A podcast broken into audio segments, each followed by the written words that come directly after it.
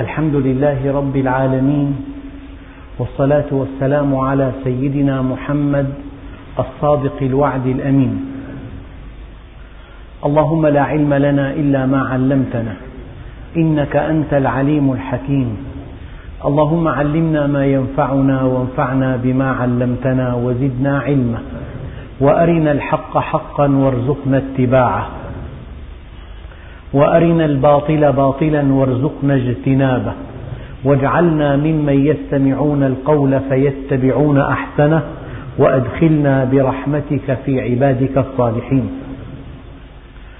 أيها الإخوة المؤمنون مع الدرس الثاني والستين من دروس سورة البقرة ومع الآية الثالثة والثمانين بعد المئة وهي قوله تعالى يا أيها الذين آمنوا كتب عليكم الصيام كما كتب على الذين من قبلكم لعلكم تتقون.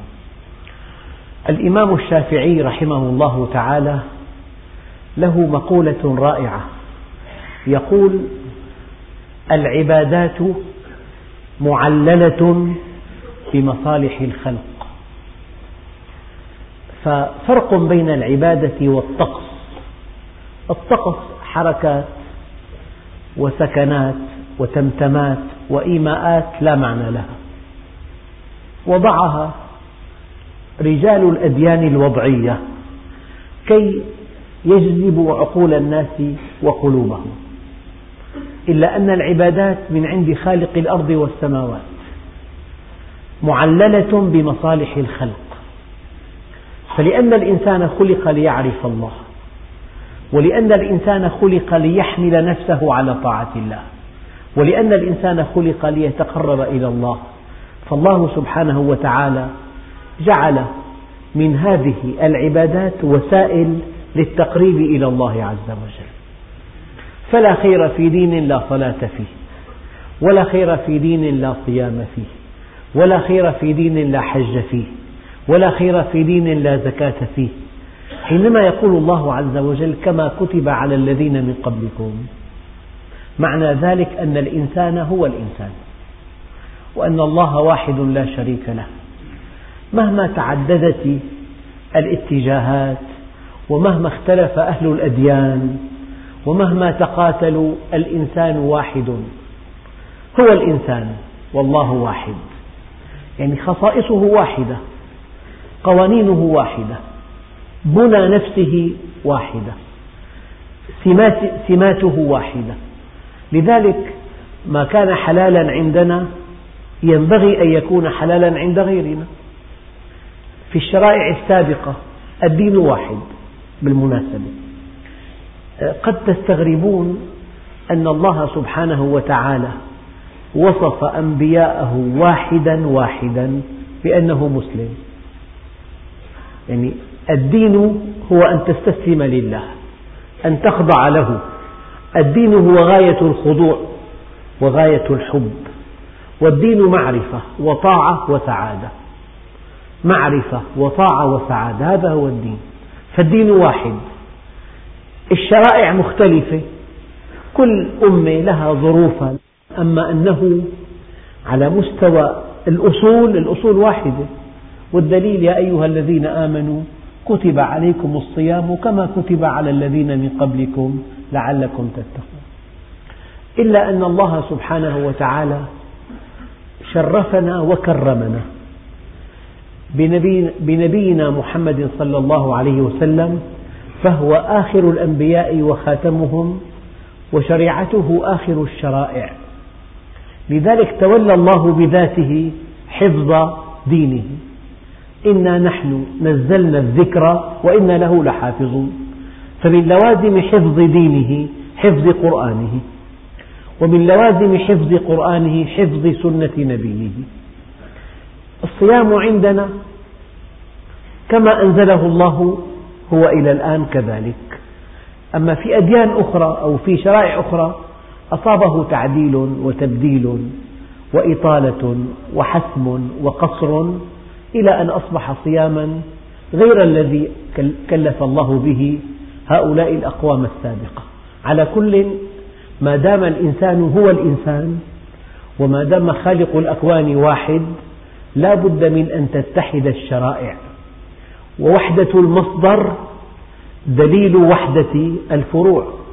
فإذا كانت هذه الأديان أو هذه الشرائع من عند الله عز وجل ينبغي أن يكون فيها توافق وانسجام. وهذه الآية تؤكد هذه الناحية. يا أيها الذين آمنوا كتب عليكم الصيام كما كتب على الذين من قبلكم لعلكم تتقون. لعل موضوع الصيام موضوع طويل لكنه بشكل مختصر الإنسان قد يعرف الحقيقة وقد تضعف نفسه عن تطبيقها. قد يعرف الخير وقد لا يتجه إليه. وقد يعرف الشر وينجذب إليه. قد يعرف ما ينفعه فلا يقبل عليه. وقد يعرف ما يضره فينسحب إليه.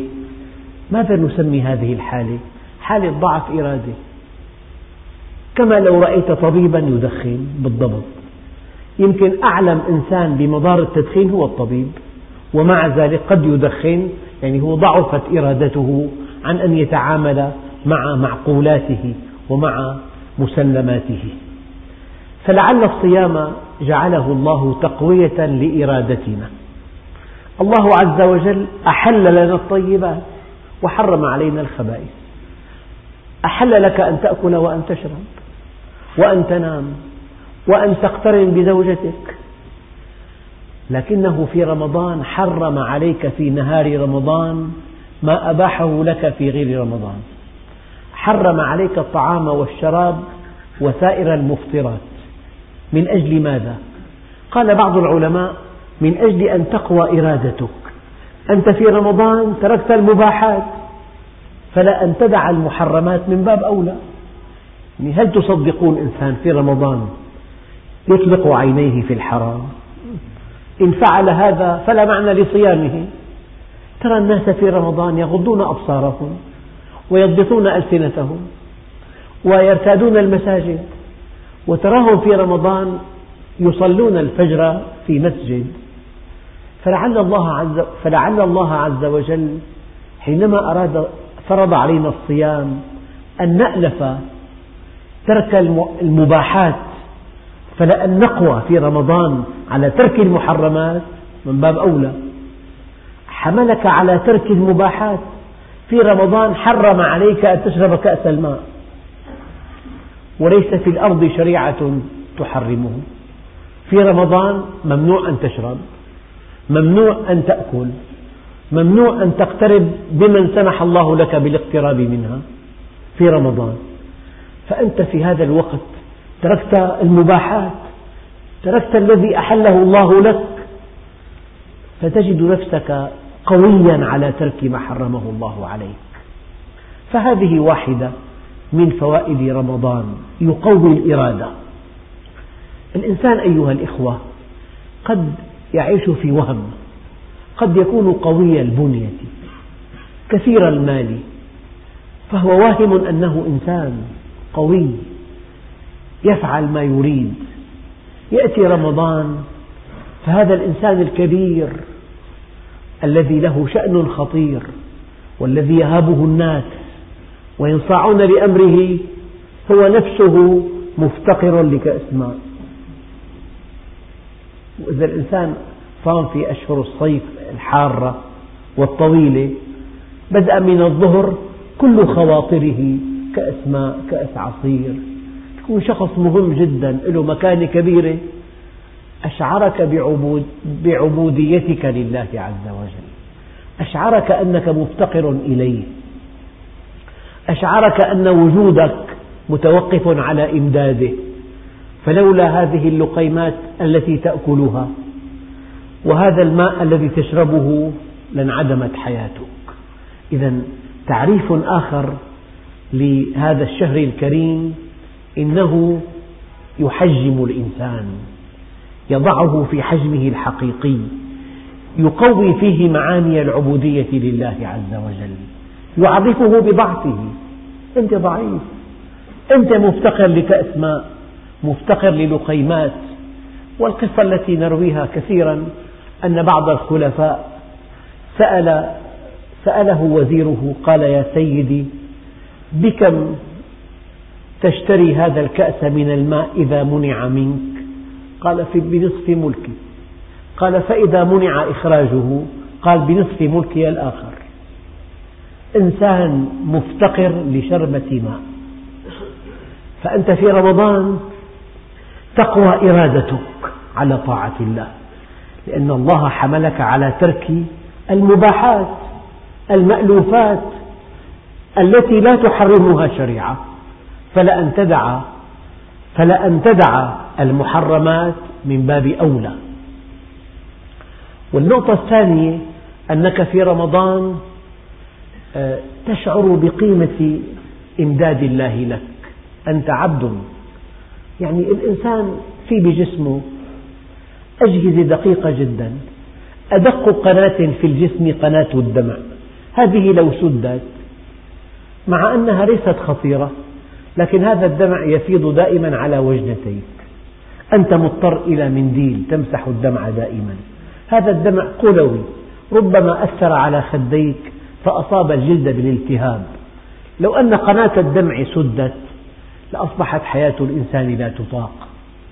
أيام الإنسان يجور في قص ظفره قليلا فإذا وضع يده في شيء حامض شعر بحرقة. مع أن الأعصاب معيرة تعيير دقيق جدا. أعصابك معيرة. أجهزة الهضم والإفراز والدوران والأعصاب والجهاز الحركي. لو إنسان دقق في أجهزته في عظامه في عضلاته في جهازه الهضمي في عمل الكبد في عمل البنكرياس في شيء لا يصدق. فهذا كله يعمل بانتظام وأنت في غفلة عن عن هذا النظام الدقيق. إذا أنت في رمضان تشعر أن الله سبحانه وتعالى امتن على عباده بهذا الطعام والشراب. لذلك قال تعالى واصفا الأنبياء إنهم يأكلون الطعام ويمشون في الأسواق. كلام دقيق. أي هم مفتقرون في وجودهم إلى شيء يضاف إليهم. أما ربنا عز وجل قل هو الله أحد الله الصمد. وجوده لا يستمد من شيء آخر. وجوده صمداني وجوده ذاتي. أما أنت أنت مفتقر إلى الطعام مفتقر إلى الهواء مفتقر إلى الماء مفتقر إلى الطعام مفتقر إلى اللباس مفتقر إلى المأوى. مفتقر إلى زوجة مفتقر إلى ولد. وإذا أردنا أن نعدد ما أنت مفتقر إليه ملايين مملينة. مفتقر إلى من يقص لك شعرك. مفتقر إلى إلى أداة تقص لك أظافرك. مفتقر إلى من يخيط لك ثيابك. هكذا. إذا كأنك في رمضان تعرف حجمك الحقيقي وتعرف ضعفك. ولا تنسوا أيها الإخوة أن الإنسان حينما يفتقر إلى الله يتولاه الله وحينما يستغني عن الله يتخلى الله عنه. من اتكل على نفسه أوكله الله إياها والدرسان الشهيران درس بدر ودرس حنين. في بدر أعلن المؤمنون افتقارهم إلى الله فنصرهم وفي حنين قال أحدهم لن نغلب من قلة. فتخلى الله عنهم ويوم حنين إذ أعجبتكم كثرتكم. فلم تغن عنكم من الله شيئا. وضاقت عليكم الأرض بما رحبت ثم وليتم مدبرين. يا أيها الذين آمنوا كتب عليكم الصيام كما كتب على الذين من قبلكم. لعلكم تتقون. تتقون أي تتقون غضب الله. تتقون معصيته تتقون شقاء الدنيا تتقون عذاب الآخرة. يعني أنت في أمام خطر. كلمة اتقى يعني في خطر. اتقى من وقى والوقاية من خطر ولأنك قبلت حمل الأمانة فأنت في خطر. إنا عرضنا الأمانة على السماوات والأرض والجبال فأبين أن يحملنها وأشفقن منها وحملها الإنسان. لأنك قبلت حمل الأمانة فأنت في خطر. كيف لما الإنسان يركب طائرة؟ في احتمال تسقط. الأصل في خطر هو بين السماء والأرض. وهذا الإنسان الذي قبل حمل الأمانة إنه إن سمع عقله على شهوته أصبح فوق الملائكة. وإن سمت شهوته على عقله أصبح دون الحيوان. لأنك إنسان معنى ذلك أنك قبلت حمل الأمانة. ولأنك قبلت حمل الأمانة إما أن ترقى إلى أن تكون فوق الملائكة ولا سمح الله ولا قدر وإما أن يسقط الإنسان فيكون دون الحيوان. فنحن في خطر. بالأساس الإنسان في شهوات زين للناس حب الشهوات من النساء والبنين والقناطير المقنطرة من الذهب والفضة والخيل المسومة والأنعام والحرث. في شهوات معنى الشهوة يعني قوة دافعة. إنسان بلا طعام ولا شراب. يصبر يوم يومين بعدين. إن رأى طعاما اندفع إليه ليأكله ليحافظ على وجوده. فالشهوة قوة دافعة. هذه القوة الدافعة يمكن أن تلبى بزاوية مفتوحة جدا. في منهج إلهي أعطاك زاوية محدودة. أنت تلبي حاجة الجوع بطعام تشتريه من مال اكتسبته بطريق مشروع. هذا هو. فأنت في شهوات. هذه الشهوات لولا العلم لأصبحت قوى مدمرة لأصبحت قوى عدوانية. هذه هذا الكأس قد لا يشتهي. لو أبقيته سنوات وسنوات على الطاولة لا يتحرك. أما أنت حركي كائن من لحم ودم في شهوات لا بد من أن تتحرك كي تأكل. هذه الحركة من يضبطها منهج الله عز وجل. لذلك جاءت الشرائع افعل ولا تفعل. الآن العالم كله يتحرك ليأكل. بس كيف يتحرك؟ قد يعتدي. قد يسرق قد يحتكر قد يقيم تجمعات اقتصادية يعيش هؤلاء في ترف ما بعده ترف ويعيش الشعوب في فقر ما بعده فقر. حركة لأخذ كل شيء. يعني النقطة الدقيقة أنه إنسان أودعت فيه الشهوات. صار إنسان متحرك متحرك. هذه الحركة ما يضبطها. تصور مركبة تنطلق بسرعة عالية. لو ما فيها سائق ما فيها مقود. الحادث حتمي الحادث محقق حتمي. فيا أيها الإخوة كلمة لعلكم تتقون يعني أنت في خطر. لا كلكم يرى ويسمع. إنسان يسرق إنسان يزني إنسان يقتل إنسان يغتصب إنسان يحتال إنسان يدلس. في حركة واسعة جدا كلها على أساس المعاصي والآثام. لأن الإنسان يريد أن يأكل أطيب الطعام وأن يسكن أجمل بيت وأن يركب أجمل مركبة وأن يقترن بأجمل زوجة. إذا ما في منهج ما في قناة نظيفة لهذه الحركة صار في عدوان. فيا أيها الإخوة شهر رمضان من أجل أن ترشد هذه الحركة بمنهج قويم كيف ترشد هذه الحركة؟ إما بمنهج بياني افعل ولا تفعل أو بذوق رفيع أو بمشاهدة لحقائق الأشياء الإنسان أحيانا يملك قدرة رؤية صحيحة هذه الرؤية تمنعه من أن يسقط تماما كما لو أنك تركب مركبة لو أنك تركب مركبة والطريق وعر جدا في حفر كبيرة وفي وديان سحيقة وفي أكمات والليل مظلم الآن منهج الله هو المصباح الذي يريك الأكمة والعقبة والحفرة وكل الأخطار. فما دام أنت حريص على سلامتك بحسب فطرتك ومعك مصباح كشاف كشف لك أبعاد الطريق فأنت في سلام. لذلك أول وقاية من السقوط عن طريق البيان. في وقاية ثانية عن طريق الذوق. كلما اتصلت بالله عز وجل نمت أحاسيسك الأخلاقية. فتأبى الموقف اللا أخلاقي تأبى العدوان. أما حينما تنمو مشاعرك الإيمانية إلى درجة أعلى تشاهد الحقيقة. لذلك الأنبياء الكرام ولقد همت به وهم بها لولا أن رأى برهان ربه. المؤمن في عنده رؤية صحيحة. المؤمن يرى الحقيقة يرى وراء الكسب الحرام يرى ما وراء الزنا يرى ما وراء العدوان يرى أن هناك إلها عظيما يرى أنه سوف يحاسب وسوف يعاقب. هذه الرؤية تجعله ينضبط بمنهج الله عز وجل. فلذلك لعلكم تتقون أي تتقون الخطر. خطر الشقاء في الدنيا وخطر الشقاء في الآخرة. خطر أن يكون الإنسان معرضا لسخط الله. خطر أن يكون الإنسان معرضا لعدل الله.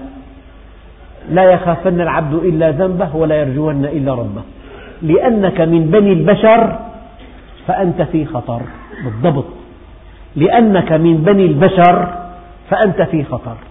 لأنك قبلت حمل الأمانة والأمانة نفسك التي بين جنبيك. قد أفلح من زكاها وقد خاب من دساها.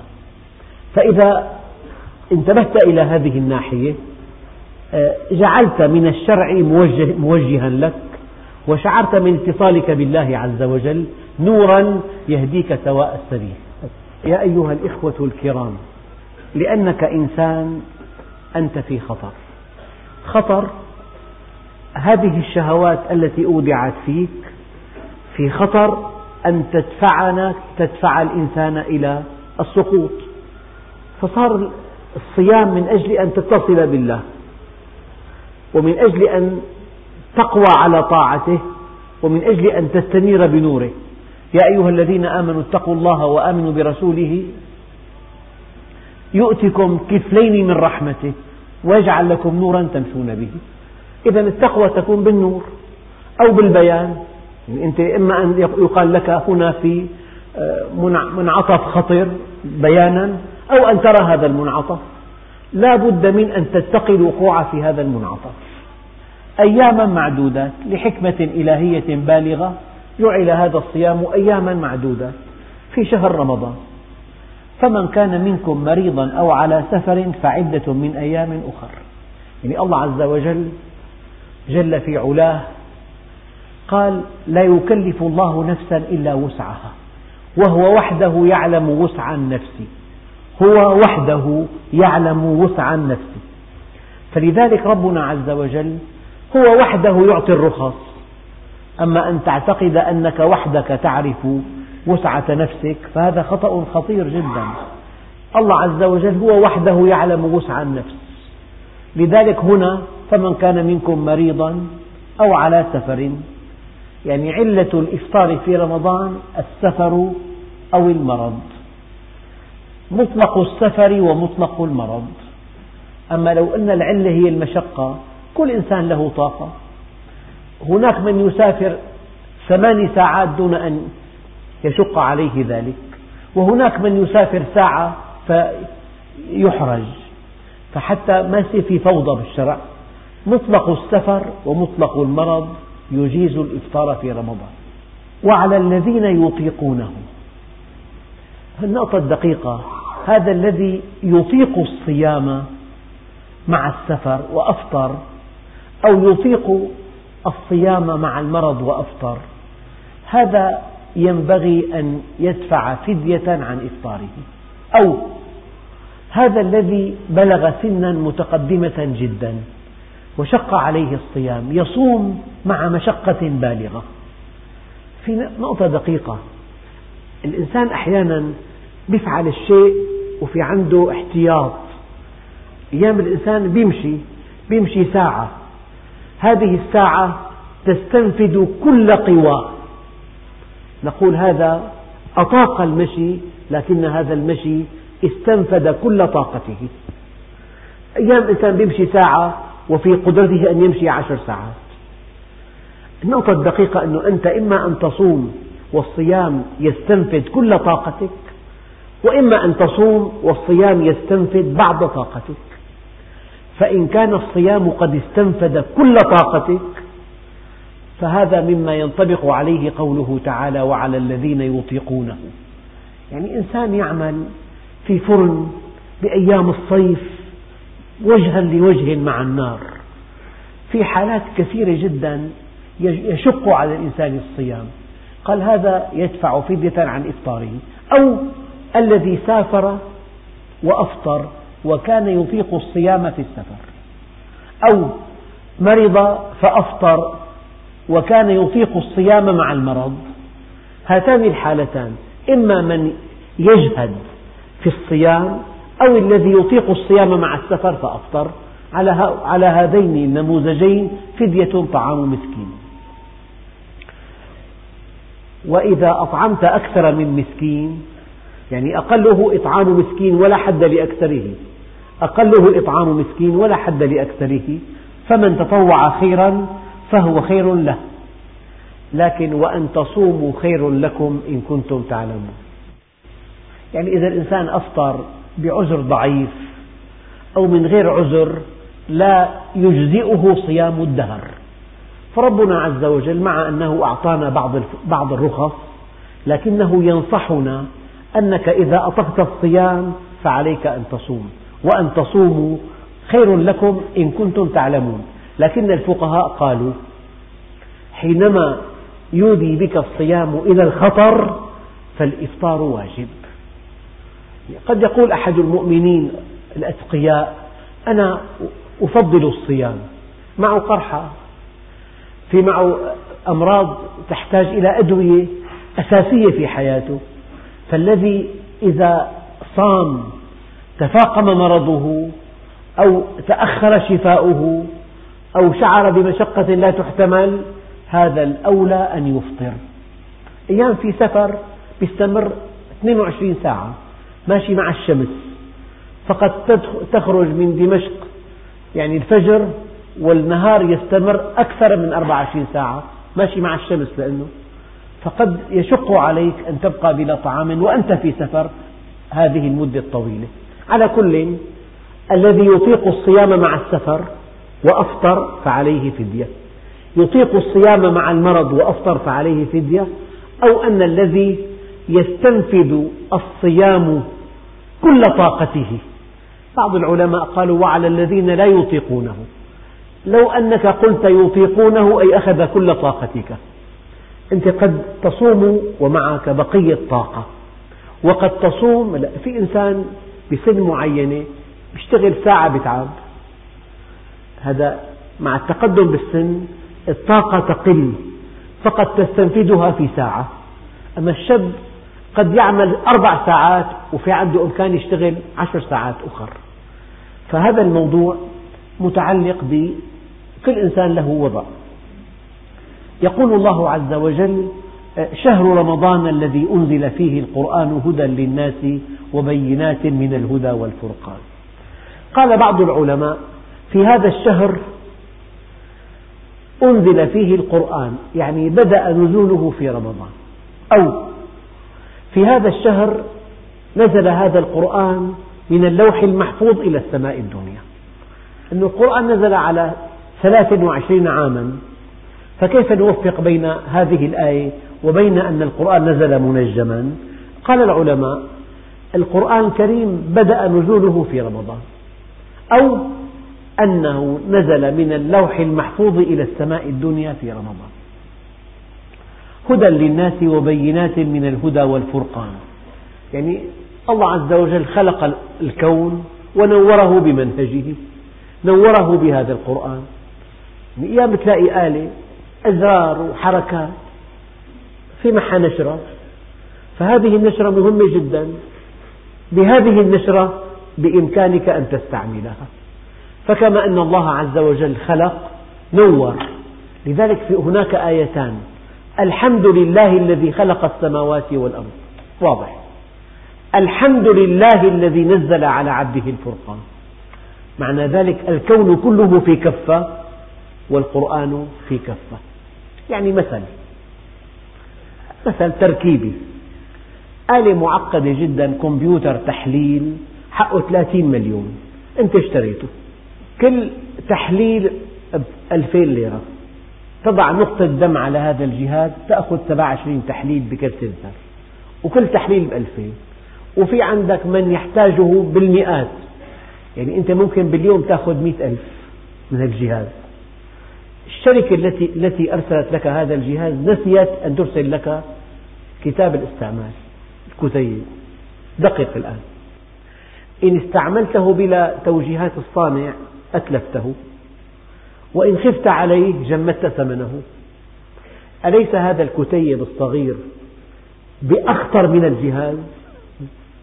هناك من يركب الطائرة ويذهب ليأتي بهذا الكتيب.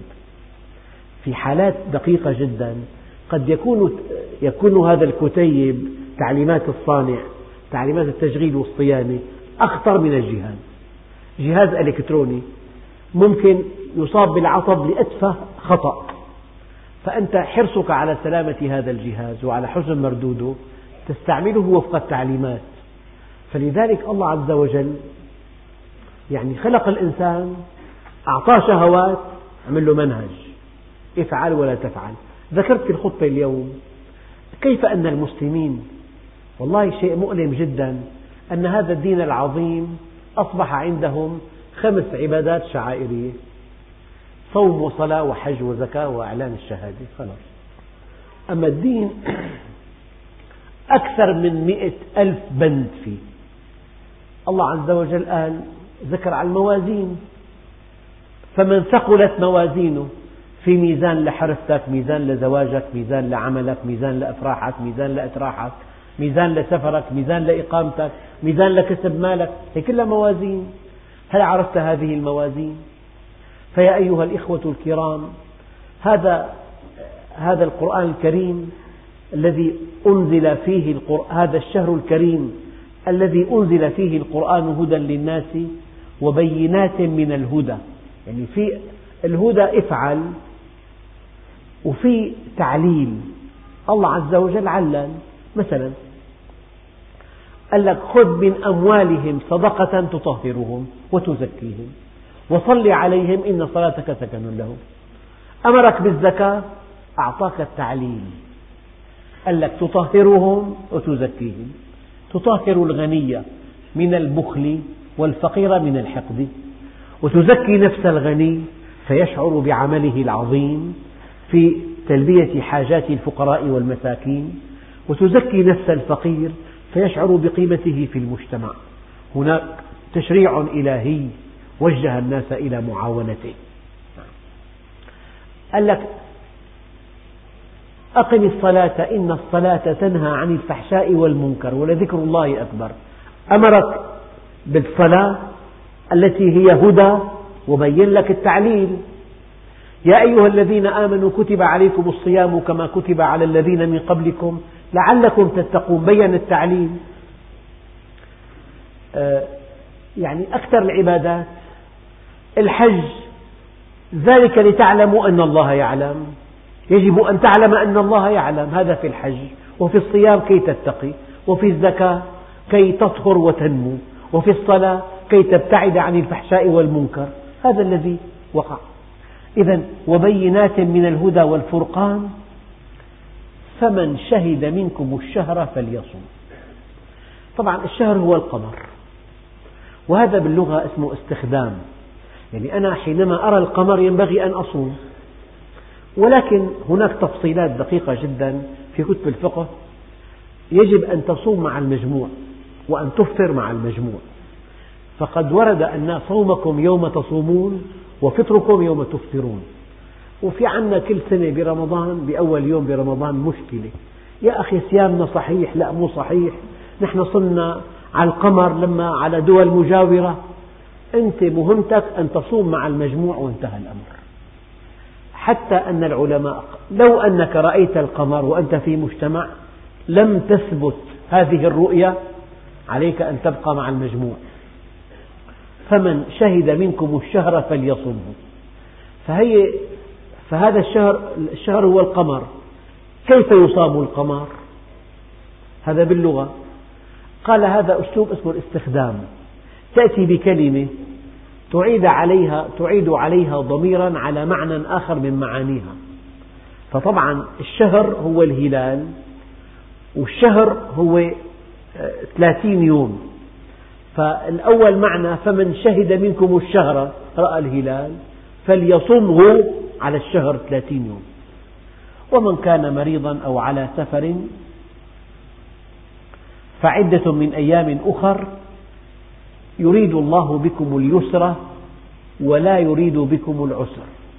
يعني الله عز وجل رفع الحرج عن أمة محمد صلى الله عليه وسلم. الدين يسر نعم. ولا يغلب عسر يسرين. إن مع العسر يسرا إن مع العسر يسرا. والأمر إذا ضاق اتسع. إنسان يصلي أيام قاعد يصلي مستلقي وقد يصلي بحركة أجفانه أو بهز رأسه. طبعا لكن كل صلاة في لها مبرر. الضرورة تقدر بقدرها.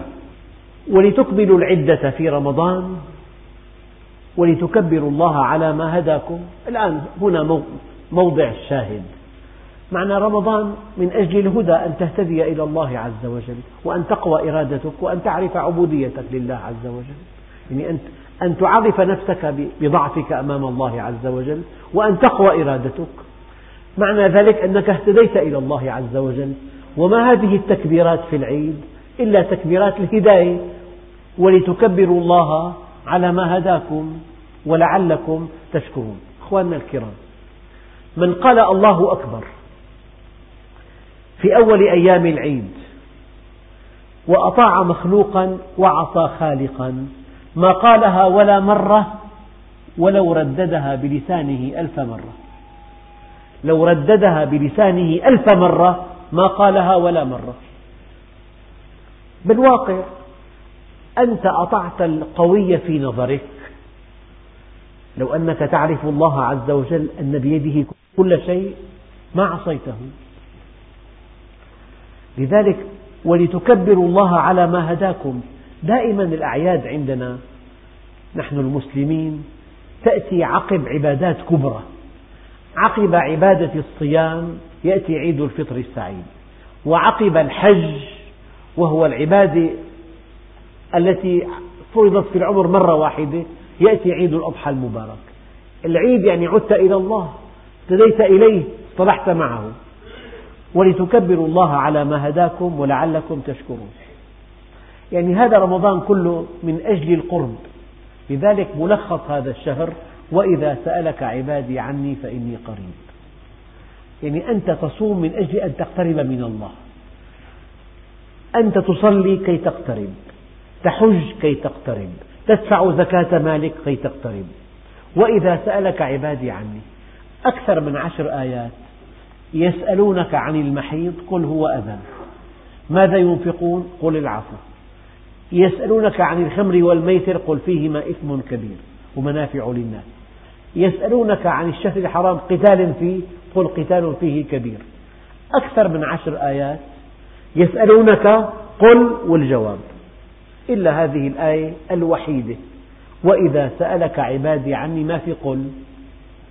قال بعض علماء التفسير استنبط العلماء من هذا أنه ليس بين الله وبين عباده حجاب في الدعاء. أخي اعمل لي استخارة. لم ترد في السنة أبدا. اعمل أنت استخارة. ليس بينك وبين الله حجاب. وإذا سألك عبادي عني فإني قريب. يعني واعلموا أن الله يحول بين المرء وقلبه. وهو أقرب إليكم من حبل الوريد. ونحن أقرب إليه من حبل الوريد. نعم. لا تخفى عليه خافية. يعلم السر وأخفى. يعلم سرك ويعلم ما خفي عنك. نعم. فإني قريب. أجيب دعوة الداعي إذا دعاني. فليستجيبوا لي وليؤمنوا بي لعلهم يرشدون. استنبط علماء التفسير من هذه الآية شروط الدعاء المستجاب. أن تؤمن بالله وأن تستجيب له طائعا وأن تدعوه مخلصا. إيمان استجابة دعاء بإخلاص. إلا أن العلماء استثنوا رجلين من هذه الشروط. من هما؟ المضطر والمظلوم. فقالوا المضطر يستجيب الله له لا بحال الداعي وقد يكون غير مستجيب لله. بل يستجيب الله له بحال المدعو وهو الرحمة. والمظلوم يستجيب الله له لا بحال الداعي وقد يكون غير ملتزم بل يستجيب الله له باسم العدل. الله عز وجل يستجيب للمضطر والمظلوم أم من يجيب المضطر إذا دعاه؟ أي حالة؟ ويكشف السوء. والحالة الثانية اتقوا دعوة المظلوم فإنه ليس بينها وبين الله حجاب. اتقوا دعوة المظلوم فإنه ليس بينها وبين الله حجاب. في رواية أخرى ولو كان كافرا. أخواننا الكرام الدعاء هو العبادة. وإذا سألك عبادي عني هذه الياء ياء النسب. ياء النسب يعني نسب العباد إلى الله نسبة تشريف. لك هذا أبني. هذا المحل إلي. يعني في ياء النسب. الله عز وجل نسب عباده إلى ذاته العلية نسبة تشريف. وإذا سألك عبادي عني. بالمناسبة العباد جمع عبد الشكر. بينما العبيد جمع عبد القهر يعني كل واحد منا عبد لله مقهور بوجوده واستمرار وجوده وعمل أجهزته إلى الله. أما إذا الإنسان عرف الله طواعية وأقبل عليه واستجاب لأمره وأحبه وعاش في, في كنفه هذا عبد الشكر. فلذلك عبد الشكر يجمع على عباد وعباد الرحمن. أما عبد القهر يجمع على عبيد وما ربك بظلام للعبيد. وإذا سألك عبادي هؤلاء الذين عرفوني وأحبوني وأطاعوني فإني قريب أجيب دعوة الداعي إذا دعان.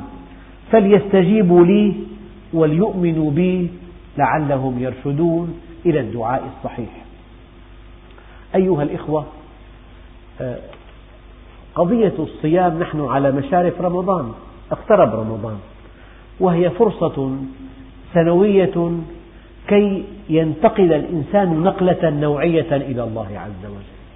فإذا حرص على صيام هذا الشهر يقول عليه الصلاة والسلام من صام رمضان إيمانا واحتسابا غفر له ما تقدم من ذنبه. ومن قام رمضان إيمانا واحتسابا غفر له ما تقدم من ذنبه. يعني ما كان بينك وبين الله يغفر في رمضان. رجع من ذنوبه كيوم ولدته أمه وهذه فرصة وينبغي أن نستعد لها قبل رمضان. السبب يعني إن أردت أن تكون في هذه النقطة بسرعة مية ما بإمكانك توقف عندها على الصفر وترفعها للمية فجأة. إذا ينبغي أن تنطلق قبل مسافة بحيث يؤدي التسارع إلى سرعة مية في هذه النقطة. يعني إذا إنسان بده يصطلح مع الله بأول يوم برمضان. يمكن يمضى أيام وأسابيع قبل أن تصح صلاته مع الله عز وجل. فالأولى أن يبدأ آه، استعداده لرمضان في وقت مبكر. حتى يأتي هذا الشهر عبادة كاملة آه، يقفز فيها الإنسان قفزتين. قفزة في معرفته بالله عز وجل وقفزة في القرب منه. ولتكبروا الله على ما هداكم ولعلكم تشكرون. والحمد لله رب العالمين.